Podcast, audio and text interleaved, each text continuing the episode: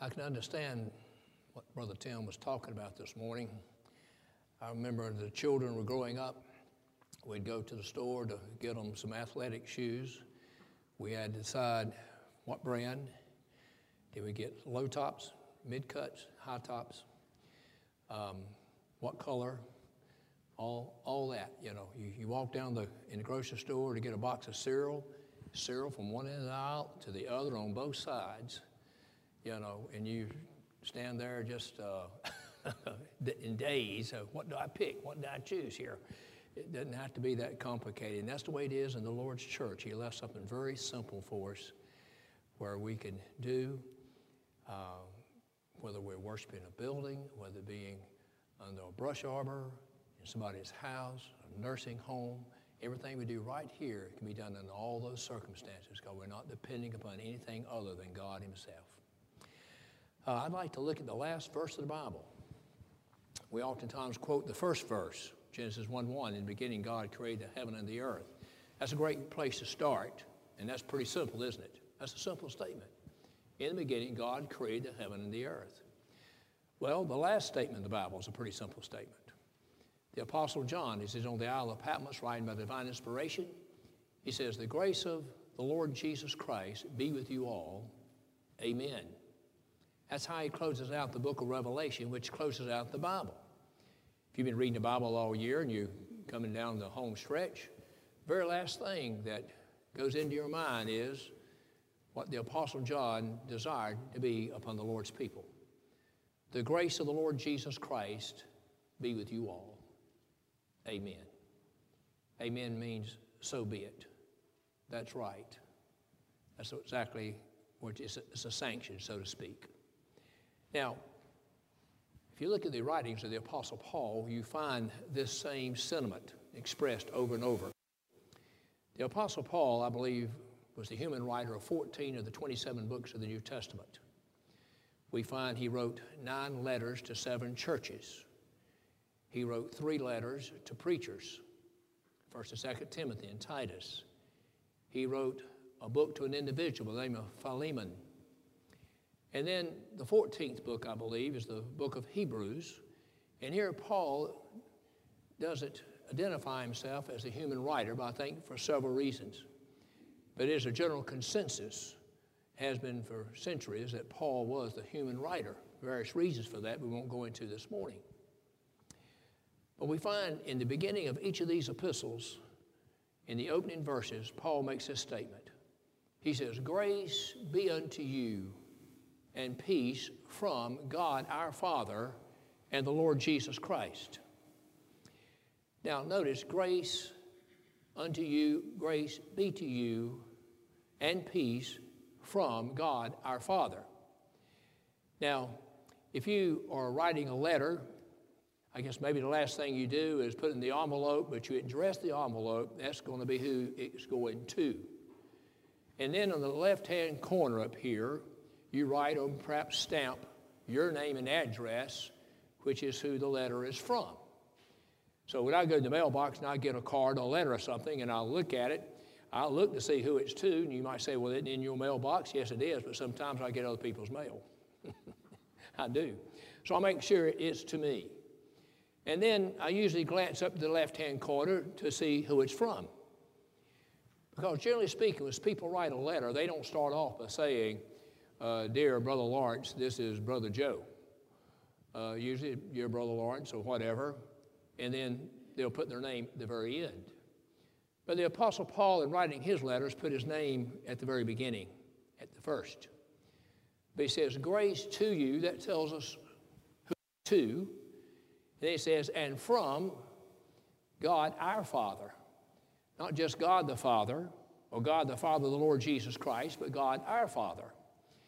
Uh, and I like to emphasize from time to time that while we believe that God is the creator of the entire universe and He's our creator, the Lord's people can look at Him more than just the creator, they can look at Him as their Father. That's why the Lord taught His disciples how to pray in Matthew chapter 6. He says, When you pray, you pray in this manner Our Father, which art in heaven, hallowed be thy name. Now just think about it. You have a Father in heaven who loves you with a perfect love loves you with an unconditional love, loves you and provides for you and cares for you. He tells his disciples that the very hairs of your head are numbered. And a sparrow cannot fall to the ground without your father's, without your father noticing it or your father's knowledge of it. We can go on in this vein here, but just to give you a little glimpse of how wonderful it is to know that your God is your heavenly Father. So the apostle here says, Grace to you and peace from God our Father and the Lord Jesus Christ. Now we notice grace and peace, two great twin towers, aren't they? Two wonderful words, two beautiful words, two lovely words. When you read the word grace and the word peace in the Word of God. Because apart from God, there is no grace. Apart from God, there is no real peace. Peace is more than just the absence of conflict. When two nations are at war and there's a ceasefire, that's not real peace, it's just a ceasefire. All the anguish, all the problems, all the trouble, all the afflictions and everything that they've experienced and they suffer inwardly uh, is still there. Yes, the outward battle is, is, is ceased for a temporary period of time, but again, that's not, that's not real peace. So he says, Grace to you and peace, and the source is God our Father and the Lord Jesus Christ. The Apostle Peter follows suit like Paul. In the beginning of 1 Peter, 1 Peter 1 2, he says, And may grace and peace be multiplied unto you. He says the same thing in 2 Peter 1 and 2, that the grace of God and peace be multiplied. These people they're writing to had experienced grace in different ways. There's different applications of grace. And I want you to think about that with me this morning. It's different applications of God's grace. And the Apostle John closes out the Bible like this The grace of the Lord Jesus Christ be with you all. Amen. And you'll find this expression, grace unto you and peace, in every single epistle of Paul, with the exception of the book of Hebrews. He'll find it in the opening verses of every letter. You will also find in the closing chapter, in the closing verses of every letter, Paul and Peter make reference to God's grace. Going back to Peter. Again, in 1 Peter 1 2, he says, May the grace and peace of our Lord Jesus Christ be multiplied to you. And then in the fifth chapter, the last chapter, he says in verse 10, and the God of all grace. That tells me there's more than one aspect of God's grace. The God of all grace, who hath called you unto his eternal glory. That's what God has called you into. That's a high calling, isn't it? Look at Hebrews 3 1, for example. Consider, my brethren, he says, uh, partakers of the heavenly calling. We're talking about a high calling, a calling that comes from heaven here. The God of all grace, who's called you unto his eternal glory, it says, strengthen you, settle you, establish you, and perfect you in your sufferings. Two verses later, in verse 12, he says, Herein is the true grace of God. If there's a true grace, there must be a false grace. That is, a false application of God's grace, a false teaching of God's grace. If there is a true grace, certainly the Apostle Peter knew what true grace was all about, as well as the Apostle Paul. Now, we find where Paul is writing these letters to churches. Now, there's seven churches that existed in that particular day that Paul wrote these letters to. So, why did he write these letters to these churches? To instruct them, to edify them, to teach them about the Lord's church. Everything about the New Testament church in its simplicity is covered in these nine letters to the churches and the three letters to the preachers. We don't need anything else apart from that. It's either biblical it's not biblical. It's either taught in the Word of God it's not taught in the Word of God. We find it by example in God's Word and we don't find an example in God's Word. And every truth that you find contained in God's Word, you should be able to find a biblical example of it, and you should be able to find an example of it in your own life right here. If you can't find an example of it, then you perhaps don't have the right interpretation of it. Whether you can't find an example in your life out here in general, or you can't find a, an example of it in the Word of God. God gives us the principle, He gives us the teaching, He gives us the example of it. So Paul is writing to a church. What is a church? A church is made up of baptized believers. It's a spiritual band of baptized believers. And the church operates and functions, the Lord's church does, on the knowledge of God's sovereign grace. He says, Grace be unto you. Now, those he's writing to already had experiences with God's grace, just like you do have here this morning. It's my desire, too, to say to you, Grace be to you and peace be multiplied here this morning. So, what am I saying here? Because you, the ones I'm speaking to and preaching to, and the ones Paul preached to and was writing to, they make up the entire family of the Lord, a part of the entire family of the Lord Jesus Christ who experienced grace before time ever began. 2 Timothy 1 9. Let's take a look at it just for a moment. Paul writes to Timothy, says, Who has saved us and called us with a holy calling, not according to our works, but according to his own purpose and grace, which was given us in Christ Jesus when? Before the world began. Before the world began, somebody received grace in Christ Jesus. That's God's elect family who has saved us and called us with a holy calling. It's, this calling is not only a high calling, it's a holy calling. It comes from a holy God.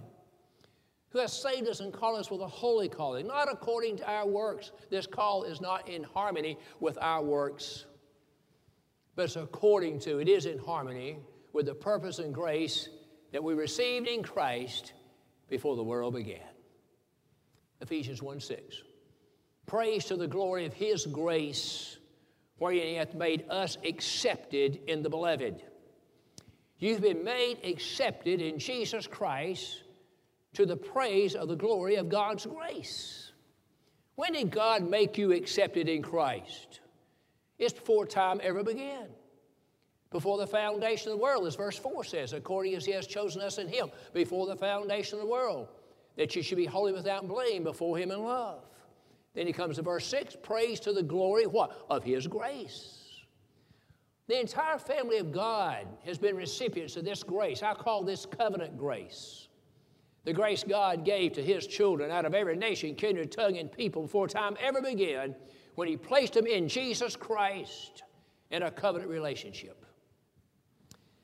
And then we have saving grace.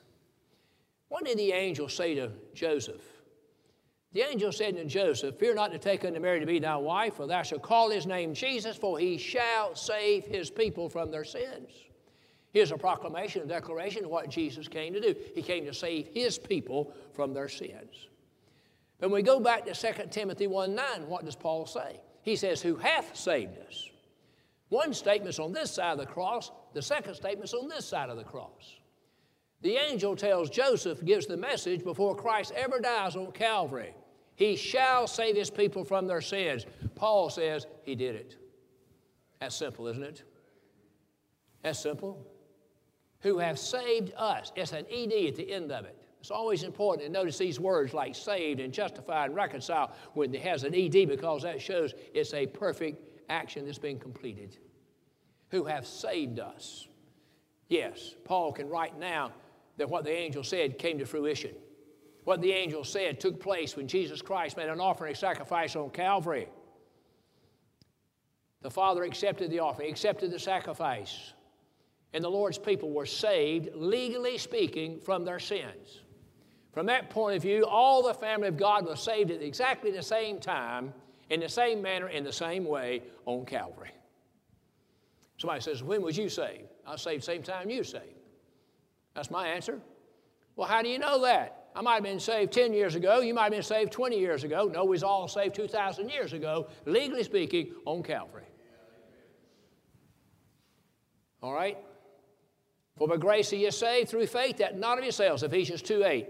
It's the gift of God, not of works, lest any man should boast. Somebody said, well, in that text it says, For you're saved by grace through faith, not of your works. He's talking about the grace of the faith, he's talking about both. Man by nature does not have faith, he's void of faith. So faith is a gift of God, is it not? Hebrews chapter 12. says that Jesus Christ is the author and finisher of our faith. We find where faith is a fruit of the Spirit, Galatians 5 and 25. You cannot produce faith if you don't have the Spirit. The Spirit is what produces the faith. God gives you the faith. It's the gift of God. For by grace are you saved through faith, that not of yourselves. The grace and the faith is not of yourselves. It's the gift of God, not of works, once again, not of works. It's not by works. For grace you say through faith, not of yourselves. It's the gift of God, not of works, lest any man should boast. And then we have what we call the vital aspects of salvation. And that's when you've been born of the Spirit of God. Now, that does differ from child of God to child of God, doesn't it? God doesn't born all his children at the exact same time, at the exact same age. We have in the scriptures three examples, and they're there for a reason, of somebody being born of the Spirit before they're ever born in, in, in nat- uh, naturally speaking. That's John the Baptist.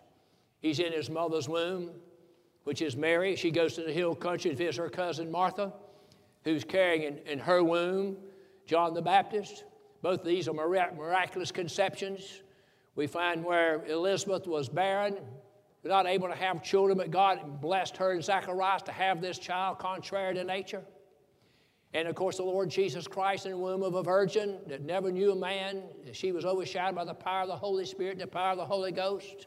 And these two people who are cousins meet with each other to talk about things. I'd, love to, I'd love to kind of eavesdrop on that conversation, wouldn't you? I, I certainly would. And we find when Mary approaches Martha, excuse me, Elizabeth, Elizabeth says to Mary, she says, At your salutation, the babe leapt for joy in my, in my womb. At your salutation, at, at, at the sound of your voice, the child in my womb leapt for joy. That shows me here that God had already born John the Spirit of the Spirit, uh, John the Baptist of the Spirit of God before he ever saw the light of day. And then we got Saul of Tarsus on the Damascus Road, a fire breathing dragon, if there ever was one the greatest persecutor of the church, perhaps the church has ever experienced, especially in that day, of course. As he gave consent to the death of Stephen, as he was on the road to Damascus with letters of authority to apprehend, arrest God's people, just like you this morning, in place of worship, just like you are this morning. They would come in those doors and apprehend you and drag you back to the city of Jerusalem and place you into prison. But on the road, the Lord spoke to us, Saul, Saul, why persecutest thou me? And the Lord spoke life into the heart of this man. Oh, he continued his trip to Damascus, all right. He didn't arrest anybody. He had to avoid being arrested. he went there to persecute. He wound up going there to feed the family of God. God changed his life around. Have you ever heard somebody say, Well, this was a life changing moment in my life? This was a life changing moment. Well, I'm telling you, Saul of Tarsus had a life changing moment in his life on the road to Damascus. You know, the word Saul means dedicated one. And I'm telling you, he was as dedicated as a person could possibly be to persecuting God's children. But later his name is changed to Paul, which means little. You think Saul of Tarsus thought himself to be little when he was Saul of Tarsus on that, before that Damascus Road experience? You think he thought himself to be little? Oh, I can assure you he did not. I can assure you that Saul of Tarsus thought himself to be big, thought himself to be something in this world here. But after God got through with him, he just whittled him down like the chainsaw of the base of a great oak tree. and he comes tumbling down. And now his name is Paul, which means little one. Now he sees himself as we all need to see ourselves as just little ones, you know, apart from God's grace and mercy. And then we got the thief on the cross. When the thief was on the cross, he, in the beginning, railed on the Lord Jesus Christ just like the other thief did. They were, they were in consent one with another, and they railed on Jesus.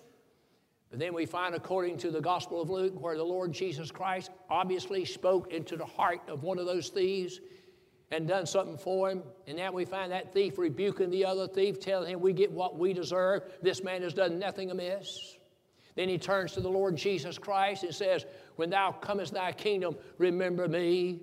And the Lord said, Today shalt thou be with me in paradise. I believe that thief was born of the Spirit of God right there on that cross at the 11th hour.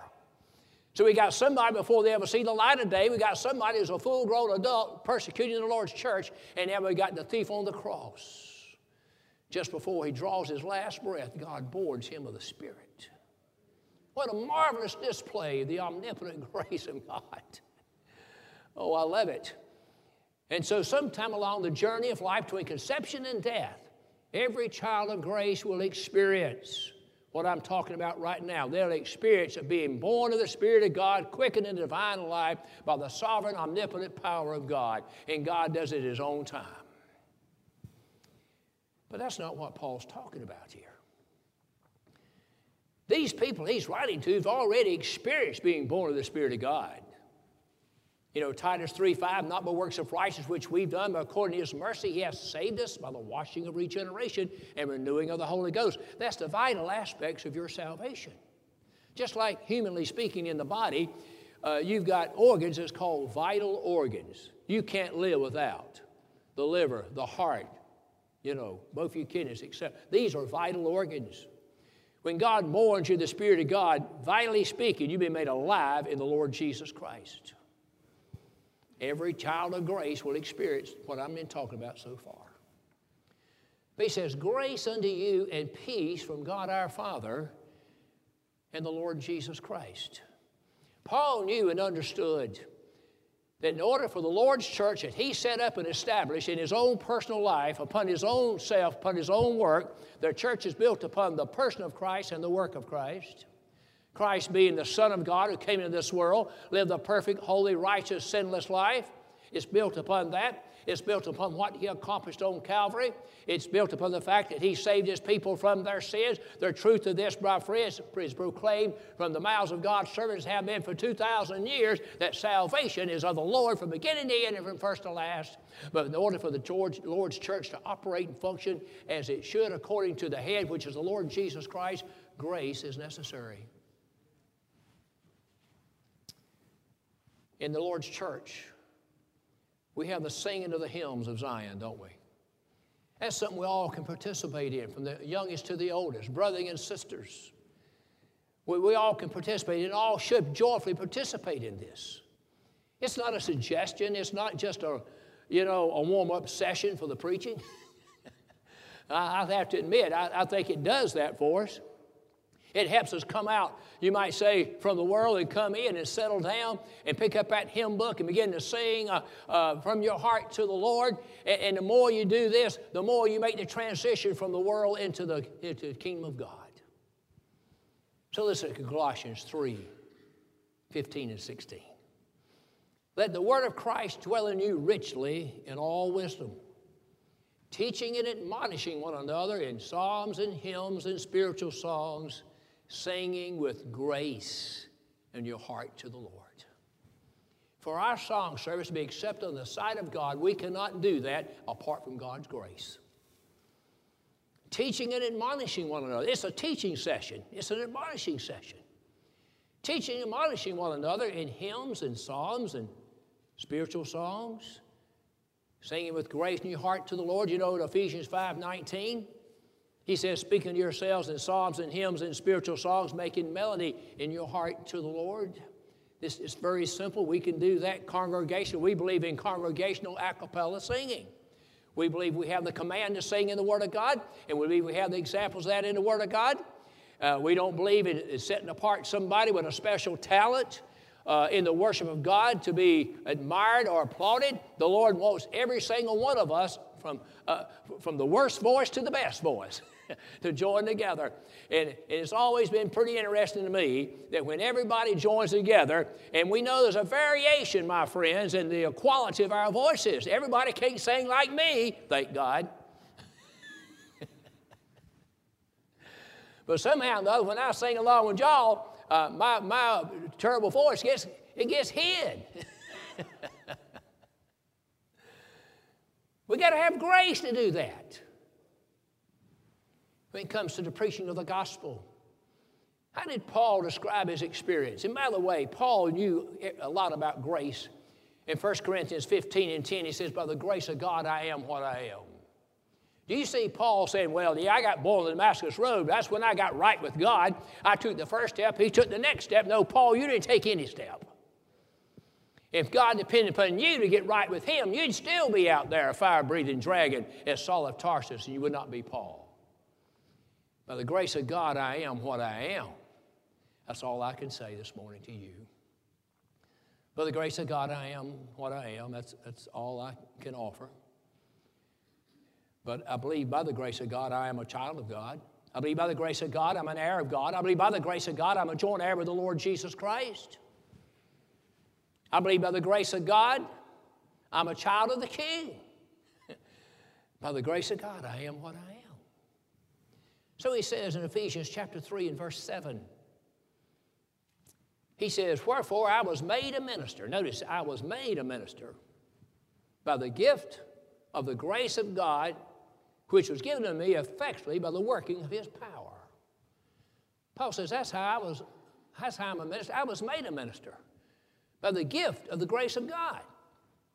Every, every God given preacher, my friends, every preacher that stands before you in this place including my, myself, can only stand here and preach the gospel because God, in His sovereign pleasure, gave me and them the gift to be able to do so.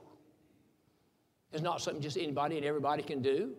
You have to have a, a call. Paul wrote in uh, Romans chapter 1 that he was called to be an apostle. But not only is grace required, you see, this is where old Baptists get their ministers. Old Baptists don't go to the schools of men's learning to get their preachers. Old Baptists don't go uh, to the school of higher institutions or, or institutions of higher learning.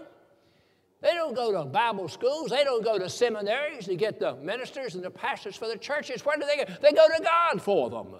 It takes God to call a man to preach the gospel of Jesus Christ. It takes God to give him the understanding of his word that he preaches the truth from God's word, which is the word of truth. Never taken a Bible class in my life. Never attended, took a Bible course, Bible class. And uh, thank the Lord for that, I guess. because you talk about complicating things and getting things confusing. And I know for a fact that when graduation day comes, that they often walk down the steps in disagreement on things like the virgin birth. They don't, all of them don't even believe in the virgin birth. All of them don't even believe in the resurrection. They're in disagreement about a lot of things. But I tell you, the old Baptist ministry across the land, and across this entire world, all agree on the fundamentals of salvation by the grace of God. In the next verse, he says, Unto me, who am less than the least of all the saints. You see the humility in this man now? Does this sound like Saul of Tarsus? Oh, no, it doesn't, but it sounds like Paul. Unto me, who am less than least of all the saints, is this grace given that I might preach among the Gentiles the unsearchable riches of Jesus Christ. He gives credit to God for his calling. He gives credit to God for his blessing him to be able to preach the gospel of Jesus Christ. That's why from time to time I try to remind you and encourage you to pray for me and to pray for the ministry. Because every experience is a new experience. I don't care how long a man's been preaching, I'm in my 50th year coming down the home stretch of 50 years in the ministry, July the 3rd, this coming year. And it takes the same grace for me to preach this morning it did when I started 50 years ago. After I've been preaching 10 years, 20, 30, 40, now 50 years. I stand in need of God's help and God's grace as much today as I did the first time I ever made an attempt to preach the gospel. Unto me, whom blessed the least of all the saints, is this grace given. And then we come over here to 2 Corinthians 9. And we look in verses uh, 7 and 8. And Paul says, that every one of you so purpose in your heart, so let him give. Not grudgingly or necessity, for God loveth the cheerful giver. And God is able to make all grace abound toward you when it comes to sacrificial giving and that's the kind of giving the Bible teaches is sacrificial giving, not just giving, but sacrificial giving. And the, and the grace of God is able to bring all, all things in your direction, that ye always having a sufficiency all things might abound to every good work. See, it takes God's grace. The church can't operate apart from the grace of God. So we're talking about grace for living, aren't we? We're talking about grace for worship. I went to a meeting one time a few years ago, there on Friday night, and I'm telling you, if there's ever a dry meeting, I was in one. I'm telling you, somebody struck a match, the whole place would have caught fire. Next morning, a good preacher friend of mine came in and sat down beside me. He wasn't there the night before. He said, Who preached last night? I said, Nobody. Two men spoke, but nobody preached. It takes the grace of God to enable a man to be able to preach the gospel of Jesus Christ, to take God's word, expound on God's word, explain God's word, teach God's word. And the Spirit of God associates himself with that and, and comes along with that. So it might have an impact in your heart, an impact in your life. Man asked another man, preacher asked this other preacher, he said, Does your church have a deaf ministry? And he says, Well, I believe sometimes the entire church needs a deaf ministry where I'm at because it seems like nobody listens to word I say. so it takes the power of Christ, uh, it takes the Spirit of God, man, to preach the gospel. But I'm telling you, you need to have that same grace to hear and to understand and to feel. It takes hearing grace and listening grace. Uh, it, it, takes God's grace for His church to operate. The church, apart from God's grace, is just nothing. We don't depend upon the things of men, we depend entirely and completely upon God. We depend upon an independent God, don't we? We're dependent, God's not dependent.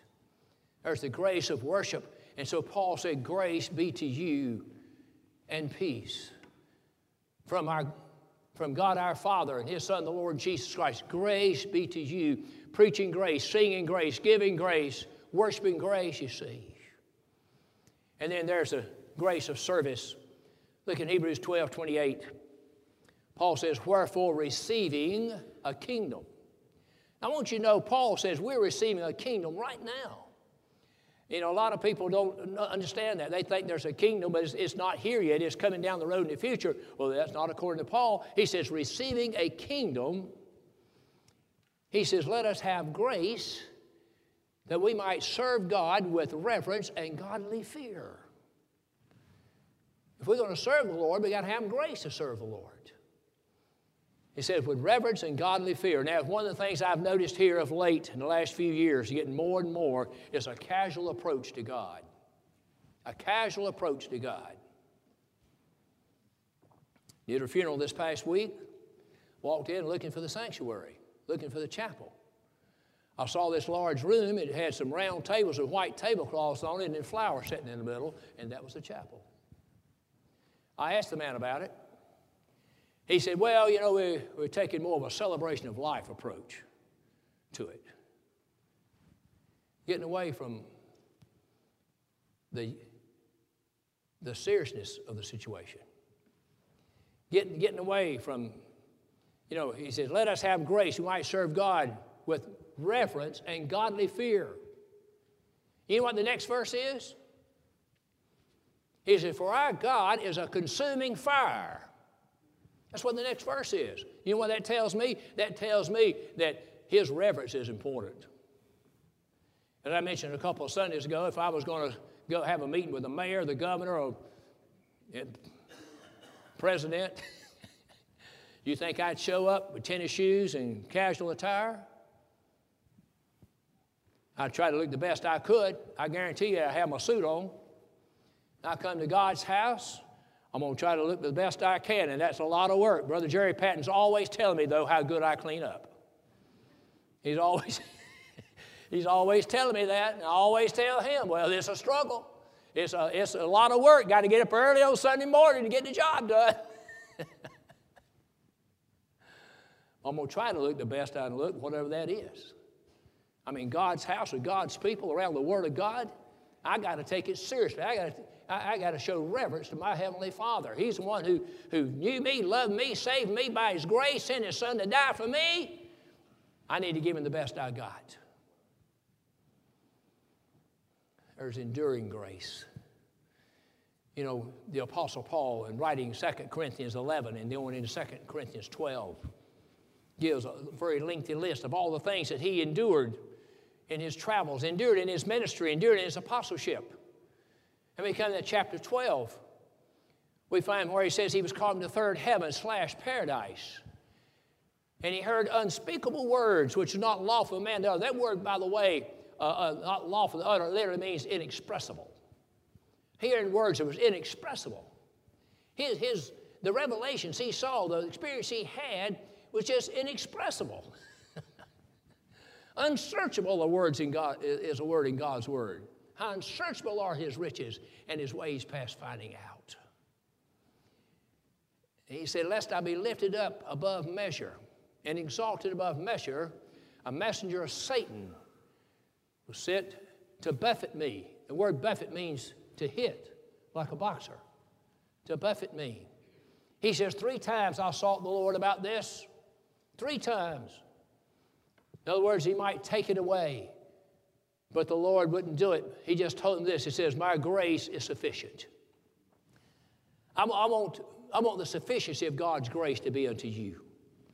That's my prayer for you. My desire for you is that the grace of God be unto you, the grace of God to you, the sufficiency of God's grace to help you through the trials and the tribulations of this world right here. That's why Hebrews 4:16 is such a wonderful verse. Let us come boldly to the throne of grace.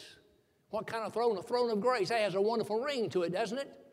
Let us come boldly, it is with confidence to the throne of grace, that we might obtain mercy and find grace to help in the time of need. Grace unto you in your time of need. And you know that you've had days of need in times past. You know you're going to have days of needs in the future, aren't you? You've had sorrow in the past, you'll have sorrow in the future. You've had heartache in the past, you're going to have heartache in the future. But God's grace is sufficient. He says that my, my strength might be made perfect. In other words, Paul, I want you to see your weakness, but I want you to see the perfection of my strength. I want you to see how great I am, how powerful I am. And this messenger, Satan, will enable you to do that. It will cause you to rely on me, to cause you to trust in me, to cause you to depend upon me, you see. And so Paul said, Therefore, gladly will I take pleasure in my reproaches, in, my tribulations, in my distresses, that the power of Christ might rest upon me. For when I'm weak, then am I strong. It's when you see yourself in your own weakness that you can see how important how powerful God is. And you can have that experience when you realize and understand, I, am just nothing apart from God. But with God, like the hymn writer said, or like Paul said in Philippians, he said, I can do all things through Christ Jesus, which strengthened me. Grace unto you. You know, the first time the word grace is used in the Bible? I, I know you want me to tell you. Genesis 9 8 talks about a man by the name of Noah. Noah found grace in the eyes of the Lord. And we read about Noah in the New Testament, we find Noah was a preacher of righteousness. The population of the world in that day grieved God because they were so wicked and so evil, and it pleased God to send forth a flood to destroy this world. But Noah found grace in the eyes of the Lord. And God's, God's going to bless Noah with enduring grace sufficient grace because he's going to bless Noah with a, with a blueprint to build an ark. And when the flood comes, Noah and his family are going to be delivered from this ungodly world by the water. You know, Peter says he's saved by water. That trips some people up, but it shouldn't. But what did water do for Noah? It drowned all the ungodly and wicked people, is what it did. And he was saved from them and delivered from them by the waters of the flood. The ark was a refuge and a sanctuary for him, it housed him and his family. And so God gave him enduring and sufficient grace in a time of, of this uh, uh, you know, judgment he sent upon the entire world. We read about Moses' experience in Exodus chapter 33, and you'll find that follows 32, which is a chapter where they made those idols, uh, you know, the, the golden calf, where Peter, uh, excuse me, uh, Aaron made the golden calf. And when Moses came and questioned him about it, he, he done what Adam did. He, Adam put the blame on the woman. The woman put the blame on the serpent. The serpent was left hanging. He know where to put the blame to. and so he puts the blame on the people. So you know how the people are? Oh, yes, uh, I know how they are, Moses. And say, I'm sure. He said, I just put it all in the fire and boom, out jumped the calf. that's about as lame as I've ever heard. You know, that's the best he had. he just used the best he had. And so the following chapter, Moses is still, you know, it's, it's the aftermath of all that. And Moses talking to God. He said, If I have found grace in thy sight, and the Lord says, You have found grace in my sight, Moses, and I'll give you my presence and give you rest. You have found grace in my sight. See, this is living grace I'm talking about now. I'm talking about grace that helps us through the trials of life, help us uh, in all of our troubles. Over in the 31st chapter of Jeremiah, verse 2, he says to the people, talking about the nation of Israel, it says that the people that were escaped of the sword, he says, they found grace in my sight there in the wilderness. What kind of grace did they find? They found wells of water. They found manna and they found quail that God miraculously, supernaturally rained down upon them. Uh, they found rest, uh, my friends, uh, and leadership with that pillar of a cloud in the daytime, the pillar of fire at night. And God protected them, and God gave them clothes that didn't wear out, and shoes didn't wear out in 40 years. Brought them all the way through the wilderness to eventually cross Jordan's River, enter to the land of Canaan. Why? Because they found grace in the eyes of the Lord. The book of Acts is just filled with the grace that's needed to be able to serve the Lord. In Acts 4:32, you'll find where it says concerning the apostles, and with great power, the apostles gave witness of the resurrection of the Lord Jesus Christ and great grace was upon them. I love the two greats here great power and great grace. I'm telling you, God's grace is always sufficient. And sometimes we need an extra measure of grace. Sometimes we need an extra uh, degree of grace. Sometimes we just need a greater application of grace than at other times. I, I needed an extra measure of grace when I, when I preached some funerals, like my mother's funeral, my father's funeral, my father in law, my mother in law's funeral. You know, I needed extra grace to do things like that. I needed some extra grace when I was 20 years of age and had to make a decision over 50 some years ago to have open heart surgery for a hole in my heart that I was born with that the doctors recommended for me to have sewn up when heart surgery was just getting off the floor. But I prayed to God, and God gave me the grace, gave me the consent of mind, gave me a peace of mind to make the decision to go forth and have it done. And without it, I probably wouldn't be here with you this morning. That's great grace, brethren. When God can give you the peace of God that passeth all understanding. I'm not, I'm not hardly going to say anything about peace here this morning, but I can tell you without the grace, there'd be no peace. Everything's in an order. You got grace so that you might have peace. And the Lord Jesus Christ is the Prince of Peace. It said, with great grace was upon them. They took great grace, those apostles, to face the mobs and the crowds that they had to face in that day. And they had to face being put in prison, had to face being beaten with many stripes. They had to have great grace to endure all that. So the apostle, all these churches he's writing to, says, And grace be unto you, and peace from God our Father I say to you this morning, regardless of what you've gone through in times past and what you may have to go through in the future, the grace and peace of Almighty God will be sufficient for you. And that's my desire. That's my, my feelings for you. That's my prayer for you, is that grace will be with you and favor will be with you. That's what grace is. It's the favor of God. Whether we're talking about our salvation on Calvary, our salvation inwardly, or the grace that we have for living every single day we live upon the face of this earth. I love this expression in Acts chapter 11 when Barnabas came to a place called Antioch. And he says, when he saw the grace of God. How in the world can you see God's grace? I've seen it this morning. I've seen the grace of God this morning in your faces, in your countenance. I've seen the grace of God operating here this morning. I saw the grace of God in the singing of the hymns, uh, the spiritual hymns that lifted my heart and lifted my spirit. And I believe I've seen the Spirit of God operating, the grace of God operating here this morning in your face and in your acknowledgement of some of the things I've been trying to preach. Sometimes when people nod, I don't know if they're saying amen or about to go to sleep. I don't know which it is. I just assume it's amen. when you saw the grace of God, and then before he left there, he says, and they, him and Paul, Barnabas and Paul, persuaded them to continue in the grace of God. I love the, the applications of God's grace for living here. Would never make it along the journey of life without that, would you? No, you wouldn't. I know we, we often proclaim, we believe that we're saved by grace, so obviously that's so true.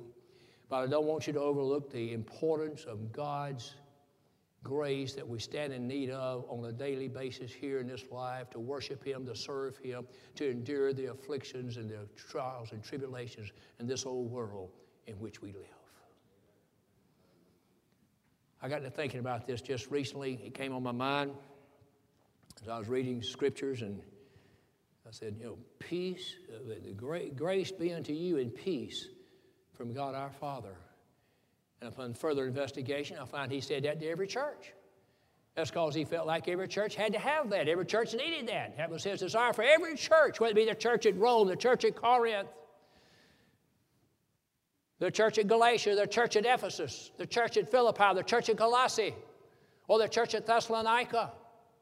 He knew they all needed that. They couldn't serve God and worship God in an acceptable manner if they didn't have God's enabling grace to help them along life's pathway. And then he closed every single one of those epistles the same way with an expression of God's grace. Then come to the end of the Bible. You know, when I'm writing something, uh, you know, sometimes it's just hard to get started. Where do I start? But sometimes I'll try to figure out, well, how am I going to end it? What shall I say at the end? What shall I say? Well, John said it best. May the grace of our Lord Jesus Christ be with you all.